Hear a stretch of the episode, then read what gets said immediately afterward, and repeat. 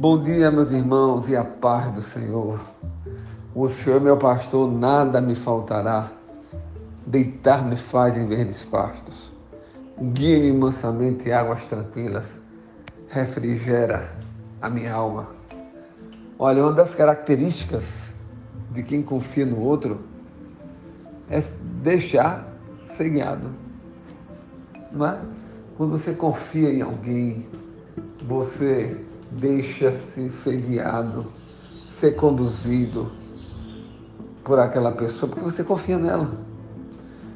Este era o entendimento de Davi. Davi confiava em Deus. Sabia que ele era o seu pastor.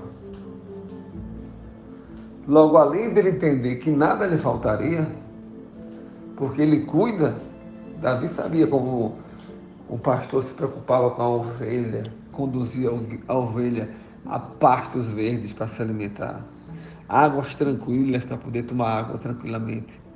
Da mesma forma, Davi entendia que Deus agia assim na sua vida. Ele conduzia ao pasto verdejante, ele conduzia para beber das águas tranquilas, porque ele não deixava nada faltar para Davi. Da mesma forma, meus irmãos, essa deve ser a nossa perspectiva, a nossa fé em Deus. Porque quem é o nosso pastor é o soberano. Costumo dizer, o Criador dos céus e da terra, aquele que pode todas as coisas, aquele que era, aquele que é.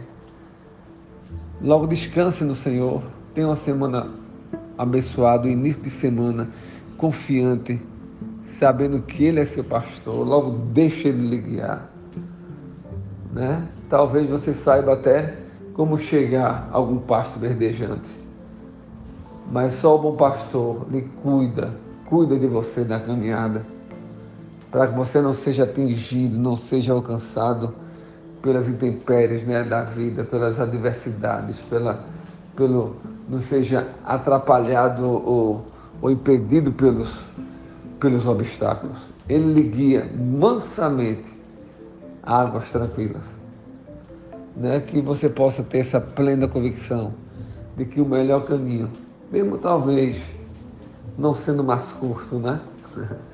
Nem sempre o melhor caminho é o mais curto, né?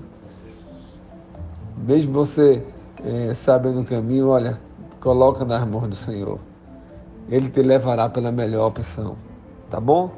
Deus te abençoe, fique na paz do Senhor e tenha uma semana ricamente abençoada.